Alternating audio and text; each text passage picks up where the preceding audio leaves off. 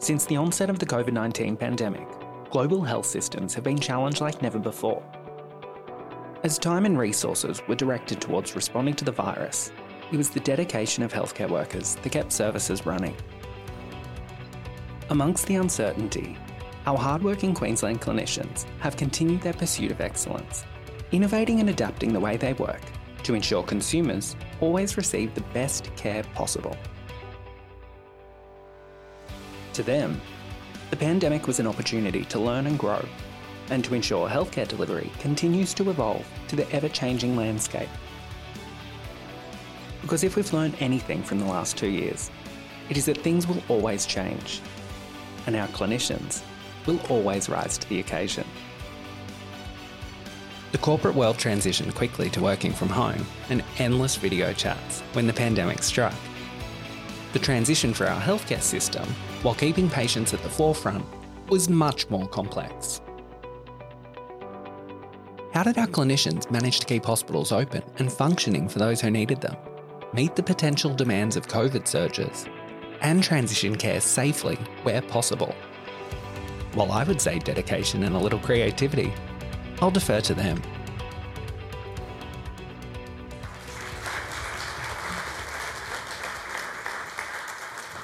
So I'm Michelle Davison. I'm one of the emergency physicians on the Sunshine Coast Hospital and Health Service, and I had the distinct pleasure of being the acting district director of emergency during the COVID crisis last year.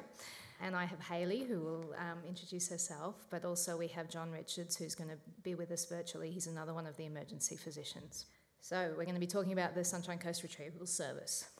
So, what was the problem? Well, it was an old problem but it was a problem that was about to become much worse with COVID.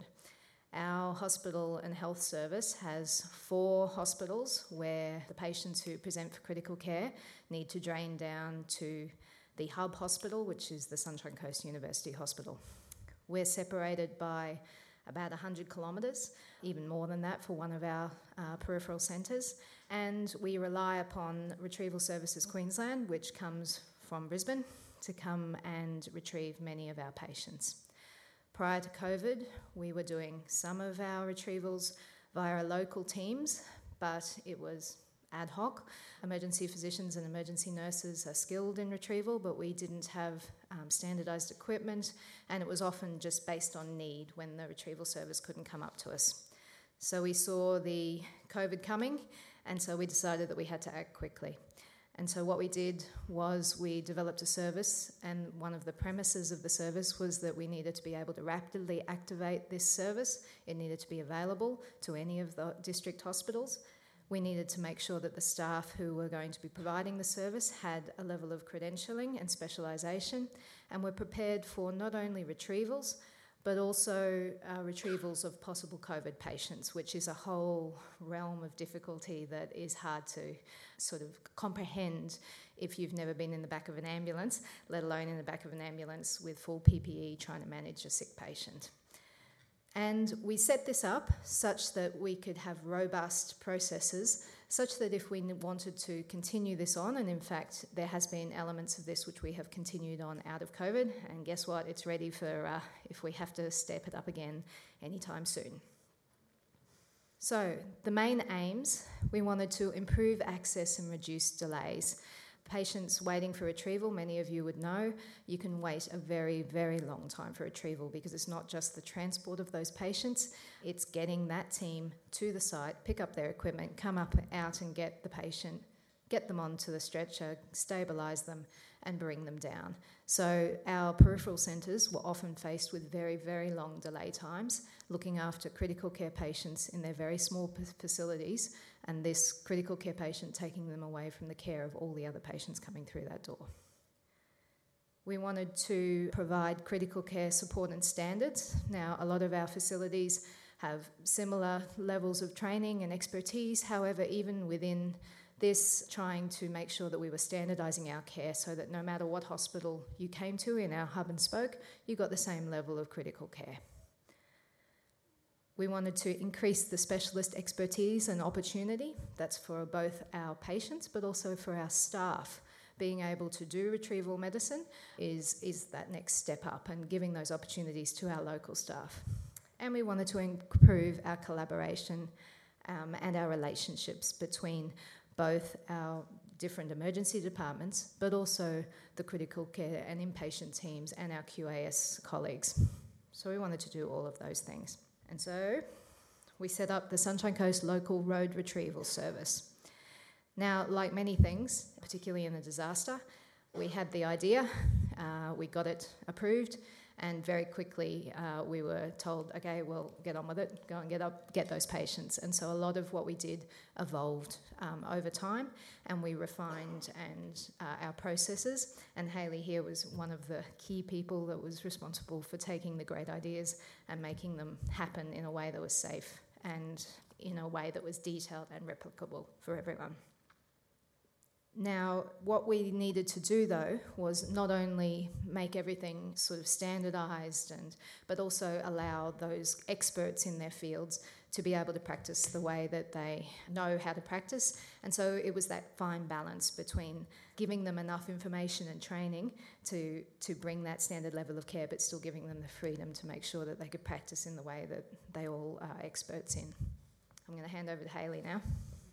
Hello, everyone. Uh, my name's Hayley. I'm normally a clinical nurse of Nambour Emergency Department, and for this project, I was put into a clinical nurse consultant position. So, our team was built through an opt in approach of ED, CNs, and SMOs. And once we had once we had a uh, structured education program, we invited team leader level RNs and our senior ED registrars who had completed their ICU and anaesthetics rotations. Nursing team members were encouraged from all of our facilities across the Sunshine Coast, and our SMOs um, already rotate through Nambour, Gympie, and SCU campuses, so they were already familiar with a lot of the EDs. By having our retrieval staff representation from the multiple district departments, we correspondingly assisted to improve the district expertise of staff members, strengthen a connected uh, culture of district, and create positive relationships between our departments and retrieval team. We developed a framework that outlined the process required for safe interfacility retrievals of adult ICU patients, both COVID and non COVID. It addresses the coordination and communication, infection control, staffing and teams, equipment, patient safety, and transport platforms in the Sunshine Coast Health Service. We sought advice from our colleagues in like services such as RSQ and Sydney HEMS and reviewed their working documents to ensure that we were creating a proficient service as well as utilising their skill set as stakeholders. The question we asked ourselves was how do we best support the team to ensure they were given the tools to excel in a new environment within an ever changing pandemic? So it had to be best practice it had to be logical and reproducible, and it had to be flexible enough, but also supported the team to make critical patient uh, specific decisions whilst they were out on the retrieval. We used checklists to support staff in the new working environment. These included equipment and retrieval kit checklists that they would go through every shift, coordination forms that were set out in an SBAR format and used by the SMOs to record clinical information and um, document risk screening prior to the acceptance of tasking. We had pre departure checklists, which had uh, reminders on them on how to organise QAS transportation and ensured that the specific equipment wasn't forgotten. And we utilised the statewide IHT form for documentation during the transfer. We had a clinical patient pre departure checklist, which was set out in a patient head to toe assessment, A through to H, which uh, provided a prompt for staff to ensure that they undertook a final critical check and discuss contingency planning as a team prior to loading and leaving the referring hospital. There, we had an activation log because we didn't have any um, anything that we were able to electronically record timestamps on. We documented times throughout the transfer as a way of collecting data. And we had a clinical debrief form, and this was a really great tool that enabled our teams to reflect and document any issues that they experienced during the retrieval. And these forms were reviewed daily by myself and then monthly at our clinical case reviews as well. We also found an Excel wizard quite quickly and secured them to work as part of our retrieval service, which really helped us to optimize our data capturing and turned raw data into something meaningful that you know I could understand. We were able to review our case numbers, our destination percentages, uh, delays that we had, time on scene, our overtime rates, and possible length of stay impacts that we may, have may, may or may not have been creating.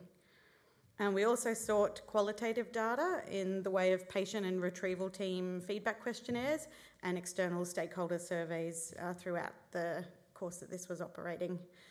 Our clinical case reviews took part each month uh, with myself, Michelle, and the SMO that was on that day for the retrieval shift. It was an opportunity to ensure that best practice was maintained and identify what practices were working well for the teams, as well as revealing any recurring issues that staff may have been encountering.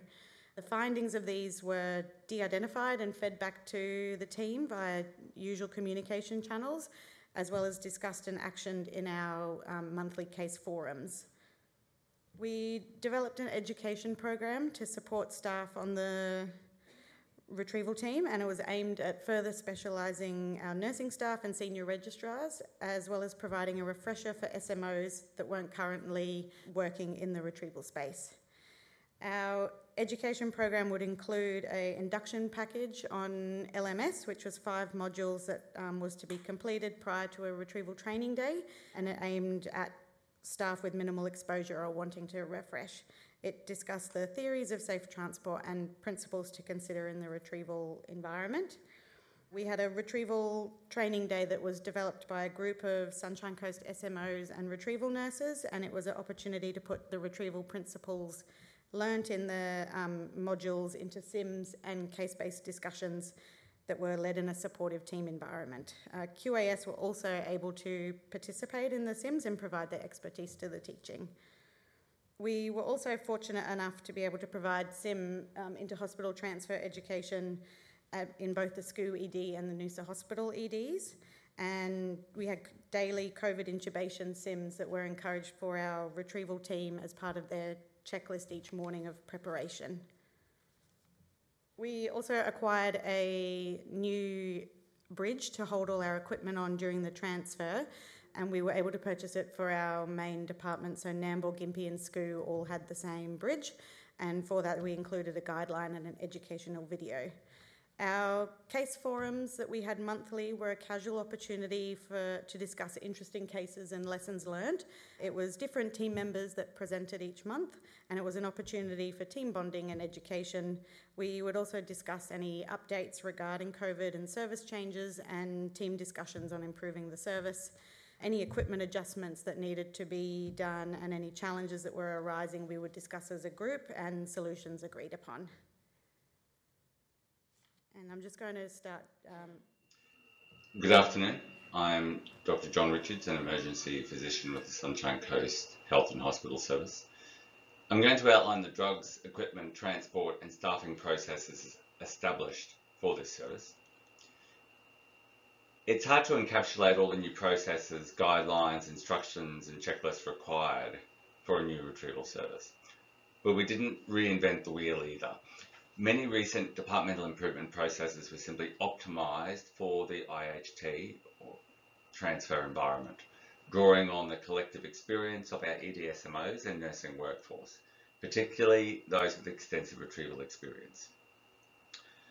So starting with medications, drug administration delivery needed to take into account the unique challenges of patient transfers, including the preparation of drugs and infusions in time critical and sometimes even low light and a moving workspace.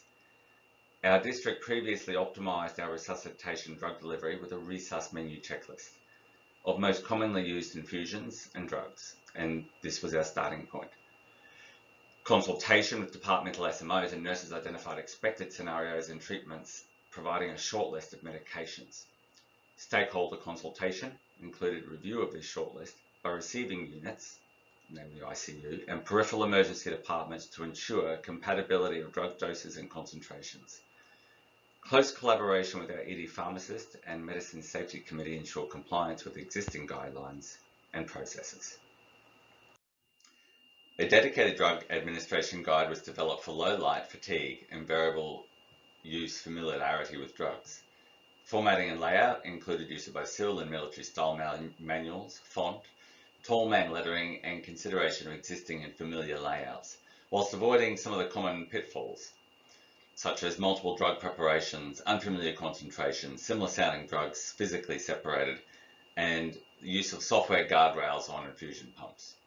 Other processes included a workplace instruction around the use of control drugs for IHTs, including several processes for daily checking, collection, and inventory control in Pyxis, shown here in the top right.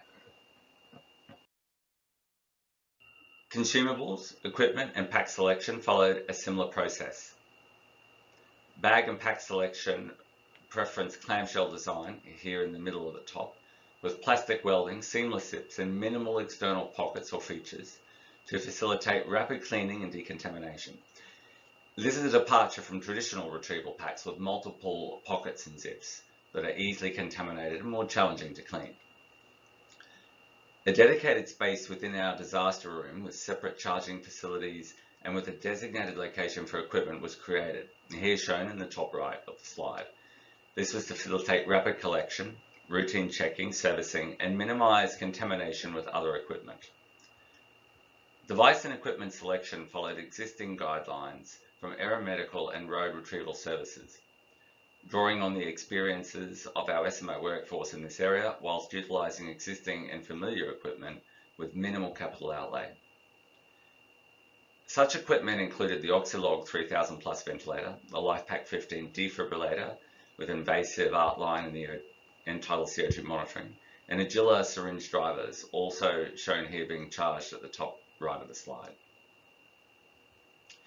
These main devices were used with the added benefit of horizontal integration with existing district emergency departments. Pack checklists, shown here on the bottom, were color-coded to bags and optimized for rapid routine checking and familiarization of kit. Additional visual guides were created to accompany checklists and used during induction and teaching. All bags and equipment were tagged with radio frequency tags where appropriate to minimize equipment and stock loss. The dedicated bridge, here shown on the top right, was sourced and made locally by an aeronautical manufacturer specializing in such equipment with, propri with proprietary device mounts meeting crash and safety standards. Bridge to stretcher and device to bridge visual guides were created to accompany induction and teaching and placed in our transfer folder as permanent reminders of ideal setup. A dedicated COVID bag, also shown here on the bottom right, was created complete with equipment and consumables in separate packaging. These included to secure the airway, establish invasive monitoring, and treat complications en route. This minimised contamination from opening other packs during COVID transfers, minimising waste, restocking time, and replacement costs. A similar approach with individually sealed procedure packs is now employed for COVID or potential COVID intubations in our department. Documentation has already been mentioned by Haley uh, and included several mission checklists employed, employing established CRM principles to maximize communication and situational awareness. Formal clinical documentation templates were also created to cover initial call and coordination, patient interventions and transfer, and a debrief form. Transport to and from the peripheral hospital was provided by QAS vehicles equipped with a Stryker power stretcher shown here on the top left which is compatible with our bridge mount. Procedures were established for rapid preparation and packaging of patients for ongoing treatment during transfer with conveyance directly to the ward or ICU. Processes were established to enable timely but safe green up for our team to minimise downtime. Robust guidelines ensured appropriate patient selection. Rostering was from our SMO pool of FACEMs with previous retrieval experience and ensured treatment delivery within scope of practice. Coordination followed established Queensland retrieval guidelines whilst borrowing from recent communication process improvements in the paediatric retrieval sphere, utilising three-way conversations. A rolling roster was established with over a dozen SMOs and two dozen nurses providing 24-7 cover with planning to escalate staffing resources as required. It's quite fitting that I end this brief overview of staffing as this venture was a huge team effort leveraging prior experiences and training from our much of our department. And we take this opportunity to acknowledge all their hard work and contribution. Okay, so as you can see, we're very excited about it, so we're telling you a lot about it. So I'm just going to very quickly run through our outcomes. We had so one of our main aims was to have timely referral. So we did 77 retrievals in nine months. Now that might not seem like a lot, but compared with if the retrieval service from Brisbane had had to come up, that's a huge number that we took off their shoulders. We had a range of facilities that we serviced. So the graph on your right there. The first two facilities are Nambour and Gympie. They're our biggest hospitals, so they had about the same number of uh, retrievals that we went out to see. Um, and Noosa and Maleny are our smaller facilities, so we um, retrieve patients from there. And then the last column is our SCUH to Brisbane retrievals, which was an unexpected uh, advantage of having this service. Some of our urgent patients that either needed to go for urgent surgery that was not available, or our paediatric patients that needed to go urgently where the helicopter was going to be slower than we were. So these are the ones that we did. Our activation times, not unexpectedly, all of the activation times were pretty much in the, lower, in the later part of the day, which is when a lot of these critical care patients are ready to leave, and it's also the busiest time for the retrieval service. Now, these are we wanted to be efficient and effective. So the graph down the bottom there is our graph of how we compared for our length of stay for our patients. So the top column is the retrieval service, and the bottom column is the local service. So you can see that we were actually quicker, even though we were coming from another site. And the reasons for that are complex, but if you're trying to take staff from a site that's small, then we won't, you, it takes a long time to get them. Our retrieval scene times, they're about the same as the RSQ service, so we weren't sitting around and doing things, we were picking up those patients and getting them to where they needed to be. Um, and you can see there that the only one that uh, pipped us is RSQ getting up to Gympie, which is 100 kilometres away, but they're coming via a helicopter, so they've got an unfair advantage. Uh, we had some great outcomes around person centred care, and so there's a little quote there from one of the patients that we retrieved. The team went out and intubated her, and she was incredibly grateful about the local service and got quite emotional, as I am, uh, when she uh, when she was asked about how she experienced that local service. We got the patients to the right care, right place, right time. And we provided an efficient service for our district. And the staff, finally, um, they had uh, great outcomes as well. We provided equity of care and opportunity and resource despite the postcode for both the staff and the patients. It's ready to be stood up again, and we've already had people uh, in other districts asking us for all of our wonderful procedures that the guys put together so that they can do the same thing. Thank you.